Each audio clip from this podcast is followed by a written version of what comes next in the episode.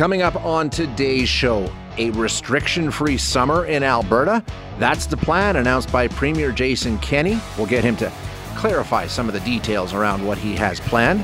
Then we'll hear from the other side of the aisle. Opposition leader Rachel Notley has some concerns and also more tragedy around opioid overdoses in Alberta. Premier Jason Kenney joining us now to talk more about the reopening plan that was announced yesterday for the province of Alberta. Now, Premier, this is uh, the third or the fourth reopening plan, I think, that you've presented since this pandemic began. Albertans, understandably, a little skeptical, a little nervous. It's very ambitious. Um, why should this plan be any different than the other stop and start scenarios we've seen? Well, something is totally different now, Shay, and that's the vaccines. That's the protection of our population. I mean, you really have two tools you can use to deal with a pandemic of this nature. One is restrictions on how people interact to try to limit it, limit the spread. And the other is population protection. You either get to that through uh, huge infection leading to people getting antibodies or vaccines or a mix of the two. We have about 14% of the population that has had COVID, we estimate. Uh, but more importantly, we now have uh, 60% of the eligible population as of today who have gotten at least the first dose of the vaccine and nearly nearly 10% a second dose. We're predicating, we're basing this whole plan on the science of the vaccines, uh, and uh, and we're following the example, the real world example of places all around the world well ahead of us on vaccines and population protection. Texas opened up completely at 14% first dose coverage. We're talking about opening up at 70%. This is safe. It's based on the science, and we should be uh, careful for the next while, for sure, but willing to embrace the protection that the vaccines give us. Um, you mentioned that scientific data, and we know that eh, real world examples are out there, but we also know that a lot of the real world examples you cite, the US, the UK, Israel, things like that, a lot of those numbers are based on second dose. And we're seeing this morning the UK backing off on some of their plans because they're not achieving the coverage that they need with concern to the variants, especially with single dose coverage. The single dose doesn't necessarily um, handle the variants as well as they would like. So they're backing off. So when you talk about that science, it's not completely settled, right? Well, I, no, the science of vaccines is settled, uh, Shay, that, that they about their protective effect. And right here in Alberta, look, it obviously uh, first versus second dose and how they deal with various variants. The numbers can vary, but generally speaking, first dose protective effect on the mRNA vaccines, like the Moderna and Pfizer that we're using in Alberta, is about 80% protection from infection um, and something like uh, 85% protection from serious outcomes. Uh, and once you get the sh- second shot, you're going to like 90% protection from infection, about 98% protection from serious outcomes. So you do get a bit of a bump there, but you do get much broader population protection from going long on the first doses, which we are doing. But I'll also point out that we are leading Canada um, when it comes to administering second doses. We're at nearly 10% uh, and that will start to pick up in June. Um, on top of all that, we have 14% of the population with natural immunity. So these numbers, Shay, are higher than they were in other jurisdictions that opened up. I'll give you the example of, uh, of Texas. They opened up at 14% vaccine first dose coverage. They've been absolutely wide open with zero public health restrictions, and COVID has continued to drop like a stone in in all across the United States, and they were three months about ahead, ahead of us on the vaccine program. So um, we we can pr- proceed, yes, right now with caution uh, but trusting in, in the science uh, of vaccines. And why would we tell people to get vaccinated if the at the end of the day we say we're going to keep you on indefinite lockdown because we're chasing COVID zero? That's never been our approach here. No, and I agree with you. I mean, we've been told from day one the vaccines are the way out of this. And, and if Albertans are signing up and rolling up their sleeves and getting vaccinated, okay, well, this is our way out of it. We've, we've got to go with it. I understand that. It's the timeline I think some people have some concerns about. Uh, but speaking of the vaccines and how important it is to get people vaccinated, did I did I detect a change in tone yesterday? Um, as I say, we've been told vaccines are all along, but yesterday it seems uh, you and the health minister both put it squarely on the shoulders of Albertans to say, hey, if you want this to happen, you know what to do. You need to get vaccinated. Yeah, absolutely. It's in the hands, hands or if you will, in the arms of Albertans now. Um, we're not we're not going to force anybody to get vaccinated. In fact, we're, we're amending the law to remove the power that can compel people to. We're not going to jab a needle in anyone's arm, mm-hmm. but we are without apology going to say that I think people have a social obligation to do this. It's it's if they think it's just a you're let's say I hear this from some people. Well, I'm young, I take care of my health, and I'm not concerned. And there's very few people in my age bracket who get COVID, et cetera. Uh, okay, fine, buddy, but it's not just about you. What about your family? What about your neighbors? What about the broader society? That's the message that we're trying to send here. The more people who get the vaccines, the ta- the bigger and thicker the wall is uh, uh, that we de- to defend our whole society against this pandemic. The faster we get back to normal, this is one small thing that you can do. Give up like half an hour of your day, go online, get registered right now, uh, show up for the appointment.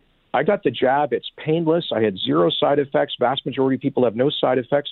We, Shay, we've got people out there trying to spread fear and misinformation on this. Uh, but we have administered uh, two and a half million doses, inoculated 2.2 million Albertans, and we have tracked exactly 385 adverse outcomes, most of which are no more serious than a sore tummy, than nausea. We've had one fatality, which is sad, um, out of 2.2 million people inoculated. That was tied to uh, a blood clot issue from uh, AstraZeneca. So, but we've had 2,200 deaths on COVID. The vaccines are safe they help all of us get our lives back to normal. Um, the timing of this plan, there's a lot of people out there, and I'm sure you've heard the reaction and encountered it since the announcement yesterday that this is all about Stampede. This is all about Stampede. That's why we're rushing. That's why we're so much farther ahead than the rest of the country. Do you have other data that you can present? I mean, I, I, keep hammering on this with you. Is there scientific evidence, data, a timeline that you can provide to give us an indication of why you're making the decisions based on the timeline that you have outlined? Or is it well, just. What I can tell you, Shay, is um, uh, after Saskatchewan released their plan, which was tied in large part to vaccinations, I asked uh, the uh, Minister and Department of Health to begin preparing uh, uh, their proposal for reopening uh, this summer and uh, they came to me last week with uh, their recommendations, and these were coming from uh, Dr. Hinshaw, Chief Medical Officer of Health uh, in the Department of Health, and their recommendations were uh, effectively what we announced yesterday. There were some minor changes on the way there, but effectively what they what we announced. Uh, and their goal was 70% population protection uh, with uh, first dose coverage being a key metric, and and and their estimate, their estimate was that we would achieve that by uh, early July. Um, and I so I did not. There was no political instruction. There was no expectation set. The number it was what it, what matters is not when Stampede starts, July the 9th. What matters is reaching that critical threshold in terms of the protection of the population. Uh, why would Alberta, be the first place in the world to reach a number like 70% population protection, but not be able to control the virus at that at that level. So it, you know, uh, I uh, we are based on, basing this on a careful analysis of what's happened around the world, the protection of the vaccines, and many other factors. And here's the good news: since Health came to me with those recommendations, the vaccine take up has even accelerated further, and COVID numbers have come down more quickly this timeline, this framework that you've put in place and announced yesterday, just so I'm clear, does it come from the chief medical officer of health and her team? Was it their decision, or was it your decision to pursue this aggressive timeline? Well, the way it works is that uh, the health department makes the recommendations based on input from the chief medical officer, and then cabinet ultimately decides because it is a democracy. And uh, we accepted their advice. Uh, as I say, there were some minor tweaks, uh, but not in terms of the timelines but uh, more in terms of the first and second stages. We put some things back further. We brought one or two small things up uh, closer. Uh, so, but effectively, the full reopening is the plan that was recommended to us by the Department of Health based on their expert input and analysis, and that was accepted by government, announced yesterday, uh, and it gets us to a higher level of protection than most places around the world that have fully opened. Um, and uh, I'll just give you one last point to consider, Shay. Last summer, we had pretty modest restrictions yeah. in place in Alberta and zero vaccine coverage. And we had very low COVID numbers. So another factor that plays to our advantage here is weather and seasonality. Uh, that's been a significant element of uh, of COVID. But I say let's accept the science of vaccines uh, and let's get our lives back. Stakes are higher, right? I mean, we know what the opening, closing, pushing things back, the dates, you know, the goalposts moving and things like that because of cases. Uh, we know that meant to business and restaurants and things like that. But now we have Stampede, we have K we have Taste of Edmonton, we have Heritage Festival, all these massive, massive events based on yesterday, the CFL saying, okay, we're going, we're going to do this. Um, the stakes are much higher if this doesn't pan out, are they not? Well, the stakes are high for everyone, Shay. The stakes are high if we keep every uh, if we keep people's lives uh, suspended. The stakes are high for businesses who have gone through 15 years and of uh, 15 months. It may seem like years of, of, of just uh, brutal adversity. Who are barely hanging on for the life savings of those people, for people who are coping with enormous mental and emotional health. The stakes are high for everyone right now. You know, three weeks ago there was a boxing match in Florida at, I think it was at, at Joe Robbie Stadium. It was at a football stadium. They closed the roof, indoor event, 75,000 people, zero evidence of COVID spread. The numbers have continued to fall uh, in Florida uh, and across the United States with unlimited attendance at events. Um, uh, you look, this is this is a, a careful and safe plan. It's and by the way, we are we are going to be substantially ahead of the Americans when we fully open hopefully in early July. But that all depends on what Albertans do. Please continue to be careful in the next while, follow the rules, and get the jab. Premier Kenney, thank you once again for your time. I appreciate you joining us this morning. Thank you, Shay. Cheers. Does Monday at the office feel like a storm? Not with Microsoft Copilot. That feeling when Copilot gets everyone up to speed instantly? It's sunny again. When Copilot simplifies complex data so your teams can act, that sun's shining on a beach and when Copilot uncovers hidden insights, you're on that beach with your people and you find buried treasure. That's Microsoft Copilot. Learn more at Microsoft.com/slash AI for all. Shipping can make or break a sale, so optimize how you ship your orders with ShipStation. They make it easy to automate and manage orders no matter how big your business grows. And they might even be able to help reduce shipping and warehouse costs. So optimize and keep up your momentum for growth with ShipStation. Sign up for your free 60-day trial now at shipstation.com and use the code POD. That's shipstation.com with the code POD.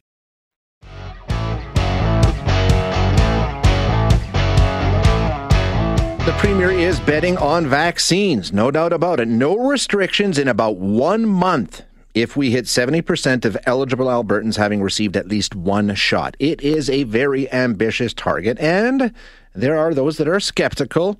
Among them, his political opponents. And joining us now to outline why, we have NDP leader and leader of the opposition, Rachel Notley, joining us. Uh, Ms. Notley, thanks so much for your time this morning. Appreciate it. Oh, it's good to be here. Um, yeah, uh, since the announcement was made, you've been publicly questioning the Premier's motives for his reopening timeline, saying it's all about Stampede. It's all about Stampede. Um, he's given some pretty clear parameters in terms of hospitalizations and vaccinations. So, so why the criticism in terms of the timeline? Start by saying that, you know, I actually agree with the Premier, and I think probably 99.99% of Albertans in that we want this to be over and we want to be able to get back to normal. Uh, you know, we want people to be able to see their loved ones and their friends in a relaxed setting and and and we want those small businesses that have been struggling so much to be able to get back to work in a in a predictable way and and I guess it's that last piece that that really is driving a lot of our concern you know the first couple of phases in the premier's reopening plan uh, make sense uh, to me as a as a just a as a casual observer, not an expert. I don't have access to the the science. Uh, the premier won't release it, but it makes sense uh, from a common sense point of view. But where it starts to get weird is is his so-called third phase, which is not actually a phase. It's just it's over. We don't have COVID anymore. Off we go to the races, and that's where it looks very different from what we are seeing in other jurisdictions. And so that's why we're concerned. And we're saying, listen, if you think Alberta can do something that nowhere else in the country can do, um, uh, then, and, and we're no longer looking at, at case levels, we're no look, longer looking at hospitalization levels, because that actually doesn't apply to that last step.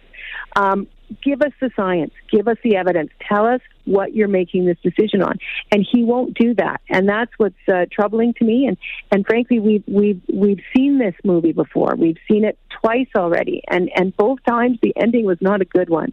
And, and so people, I think, are, are reasonable to ask for the evidence. That's not a big ask.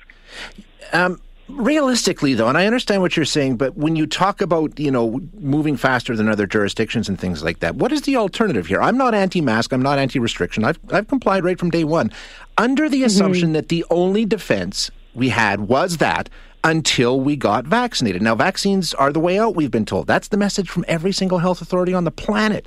You need to get vaccinated. So if we're reaching that 70% threshold, why do you think mm-hmm. we need to wait any longer? We're there. That's where the experts say we need to be. Well, what the experts say is we're there when we have 70% of both doses. The experts have never 70 and said 20, that we're a lot there. of the science says. 70 and 20. Pardon me? A lot of well, the science 70 says 70 and 20. Is, yeah, 70 and 20 to, to start to get there. They never say 70 20, it's over. They say 70 20 is a good benchmark uh, to, to get very close to the end. Uh, but but what's happened is Jason Kenney's kind of jumped over things, and he's not, as again as I say, showing the evidence. What we know is that seventy percent vaccination with the first vaccine is is great. Don't get me wrong; it's significantly going to reduce uh, the severity of symptoms that people might get if they get if they get ill. It will definitely reduce the rate of infection, but it won't eliminate it. And and what we need to do is have both doses. So uh, don't get me wrong; like I want to get there, and I I am super impressed with how fast the cases have been coming down. I want to thank Albertans for the hard work they've been doing in the last three to four weeks to make that happen. And I do think the vaccines are a way out, but the experts say two doses, not one. And and uh, um, and and that's where we're not there yet. And and I just think that that uh, every other jurisdiction is is uh, looking at the second dose and they're and they're waiting just a couple of extra months longer. And and I I'd, I'd like to see the evidence for why Jason Kenney thinks we don't need to do that as well here in Alberta. Other premiers have been up and announced reopening plans with their chief medical officer of health at their side saying, yeah, no, it makes sense to be totally through this at the end of August, beginning of September. We didn't get that yesterday. And so Albertans are right to ask these questions. Um, we've seen that, as you say, the cases have absolutely plummeted. We've seen a, a mm-hmm. dramatic reduction. When we reach that 50% mark, which the Premier said, you know, once we see that, we'll see a dramatic change. We're now pushing 60% with first dose. Um, mm-hmm. And, you know, a, a, lot of these jurisdictions are still dealing with first doses. They're farther ahead on the second dose, but they're certainly not anywhere near 70% on second dose. Mm-hmm. So, so as I said, what, what's the alternative? How much longer do we wait? What do you need to see to say, okay, the vaccinations have done what we've been told they would do? Albertans have signed up mm-hmm. and got the shot. It's worked. When what what do you need to see to say, okay, we can move past this? Well, what I need to see are the actual recommendations that the public health officials have made to Jason Kenney. We, unfortunately, in Alberta have seen over and over that his cabinet, because of a lot of the, the ridiculous internal politics that we've been subjected to having to watch over the last few months, that his cabinet has over and over rejected the recommendations of their public health officials. So if we can see what the scientists are recommending to his cabinet for that last phase, uh, then you know what? I, I'm going to go with, with the scientists. I'm going to go with the evidence. What we're seeing instead is that every other province is saying there's a phase one, there's a phase two, there's a phase three, a phase four, and then, or in some cases, a phase five, and then we're out of it. In in Alberta, we've got phase one and two, and yeah, let's go to Stampede, man, it's done. And and and I need to see the evidence and we don't get that. We have our premier who has now a very clear record of hiding the evidence, delivering the wrong evidence, overlooking the evidence, and then getting uh, leading Alberta into some of the worst outcomes we've seen in the continent. And so, because of that, we need the evidence. That's all once we get that, I want to go too. And I want to do whatever we can to get those vaccination rates up and to support small businesses and to support working people. That's the other thing to make sure that, that they can still follow the rules necessary should they get ill. All that stuff is really important because I want us to get out of this. And I think we have the ability to be one of the first provinces to get out of it. But not if we're not uh, taking science seriously, not if we're hiding information. That needs to stop. Well, I mean, I asked him, and he said this plan that he put forward is essentially um, what was brought forward by his medical advisors with some tweaks in terms of what goes into which stage. but in terms of the timeline and things like that, he made it pretty clear that this is what they're saying. And I mean, you know, just to play devil's advocate again here, it, has mm-hmm. been pretty clear that, that that threshold of 70%. I mean, if you take a look at, sure, it's faster than other jurisdictions in Canada, but take a look at what's happening in the US and in the UK and in Israel and other places where they're, they're not even at that 70% threshold. Uh, I'm sure you've seen the NHL playoffs. The buildings are packed mm-hmm. and cases are mm-hmm. continuing to drop. The vaccines were the way out, and it's sort of proving to hold up to, to you know, real world testing. Well, I think again, what I'd want to see is the evidence. What we know is that in the UK and in Israel, we're looking at double doses.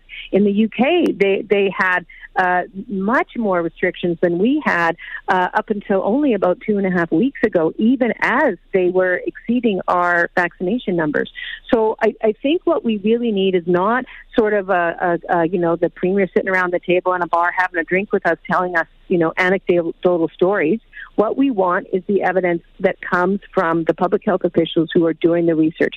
That is something that happens in other provinces. That is not mm-hmm. something that we get here. And Jason Kenney has not done anything to earn the faith of the people who is now asking to trust him. I'm sorry, he's just not the guy to do that. Not on this issue, frankly, not on most issues, but definitely not on this issue. And uh, and that's what we're asking for. Is is let's just know that that's there. We need to move forward. We want to move forward. As I say, the first two rounds of you know phase one, phase two makes perfect sense. It seems to be pretty much what we're seeing in other provinces. That's good. It's it's that it's that suddenly oh we're all done and we're all going to uh, stampede without masks on.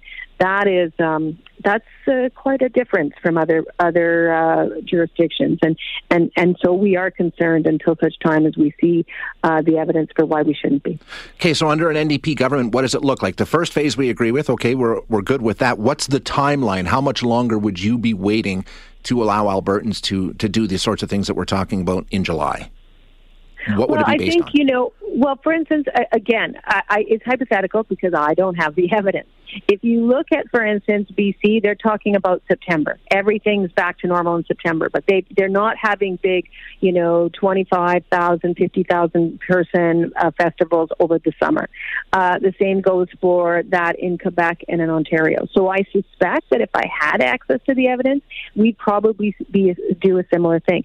The other thing that I would do that is very different from Jason Kenney, which is very frustrating for me, is we would put in place a sick leave program.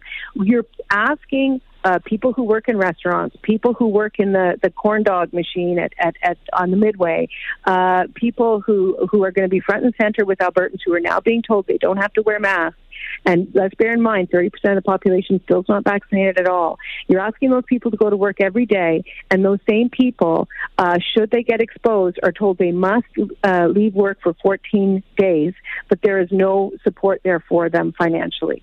Um, and and other jurisdictions have taken steps to to try to address this. Uh, Jason Kenney refuses to, and I think that's another critical issue because we've heard from scientists in Ontario that that uh, in fact that could help reduce infections by as much as 50%. But this, this premier won't act on it. So that's something, a very definite difference that you would see between uh, a government led by us and uh, and and and what we see now. I think there are a lot of different levers to pull. I think we should uh, use them carefully, reasonably, and always be never shy away from showing your work. Share your evidence tell people why you think you want to do this and and and don't mix your messages and and then try to bring as many people along as you can because let's remember and this is where the premier and I agree this comes down to the choices made by each and every one of us individually as citizens. It's about how we're protecting our neighbor absolutely but each of us is making that choice. And the best way to do that is to have all the information we can at our disposal. And that's why I'm frustrated that we're not getting that here. Fair enough. Uh, Ms. Notley, thanks so much for your time this morning. I appreciate you joining us. Okay, you bet. Take care and have a good summer. You too. That is Rachel Notley, leader of the NDP, leader of the official opposition in Alberta. And um, so she's sort of half on board with the Premier by the sounds of it. She agrees that some reopening is called for and is in order, but it's too much too fast and she would like to see it pushed out on a longer timeline, more in line with what we're seeing in other provinces. Although BC did make an announcement yesterday, yes, full openings with massive gatherings and things they're planning for the fall, but they're uh, targeting July for a lot of the restrictions to be out of the way. So we're moving forward, and, and the timeline can be argued about, but you can see some of the success that's being reported in the United States. So uh, I think the Premier has a leg to stand on here.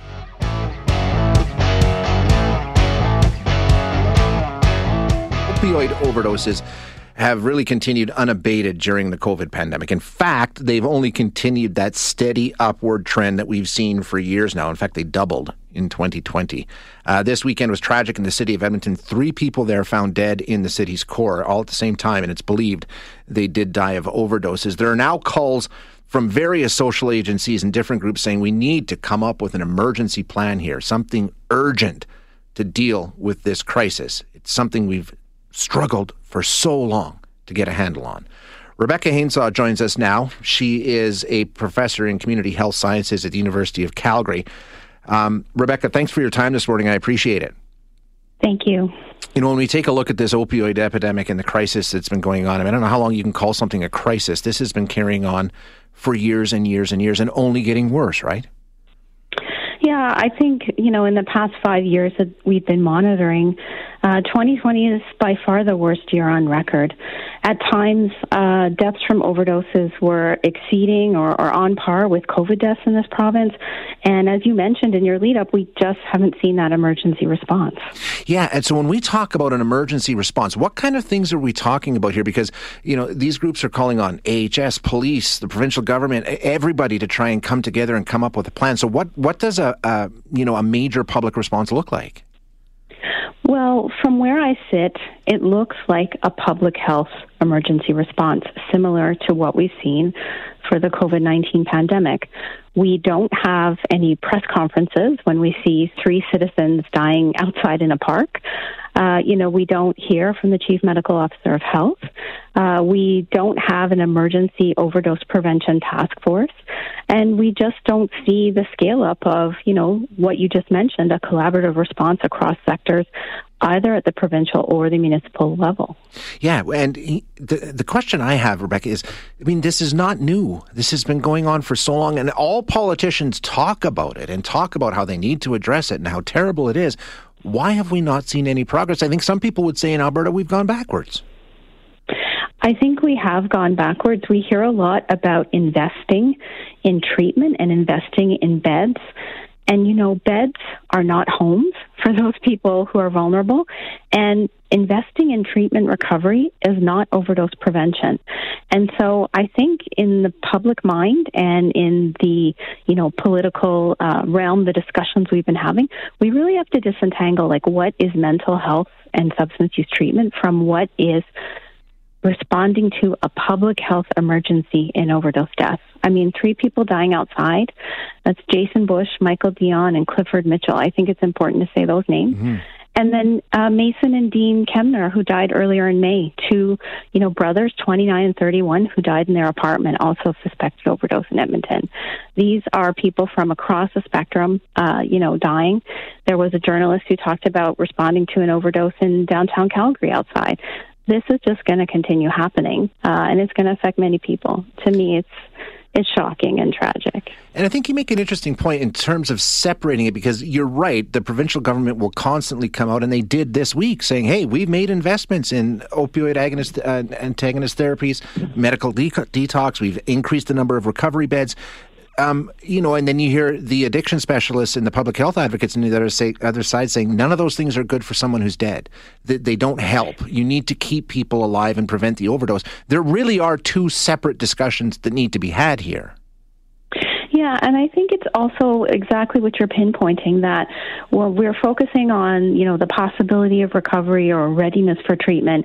And I mean, don't get me wrong, uh, public health advocates also embrace this. Sure. Uh, and any investment in helping people is fine. But we're looking at these, you know, beds or facilities or communities they're developing. That's happening down the road families that I speak to in the research I do are telling me that for some of the major treatment centers, there's still a five to seven month waiting list. And we have to remember, I think it's hard for people who haven't experienced it, that when people um, go into treatment and they come out, they're at an incredibly high risk for overdose too, because we know uh, when people are experiencing addiction, sometimes they'll return to use, they'll relapse, you know, and it's a process um, sometimes of cycling.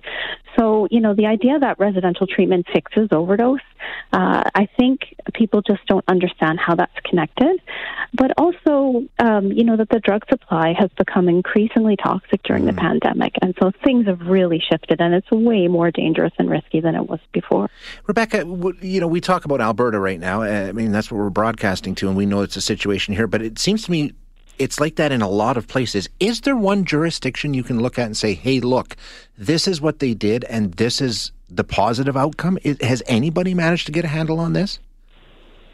You know, I think it's very challenging because we were leading in Alberta uh, for scaling up harm reduction interventions and for HIV HIV prevention. Um, you know, we were doing all the right things, uh, and that changed in 2019 when uh, our focus shifted with the new government, and the services have been systematically defunded.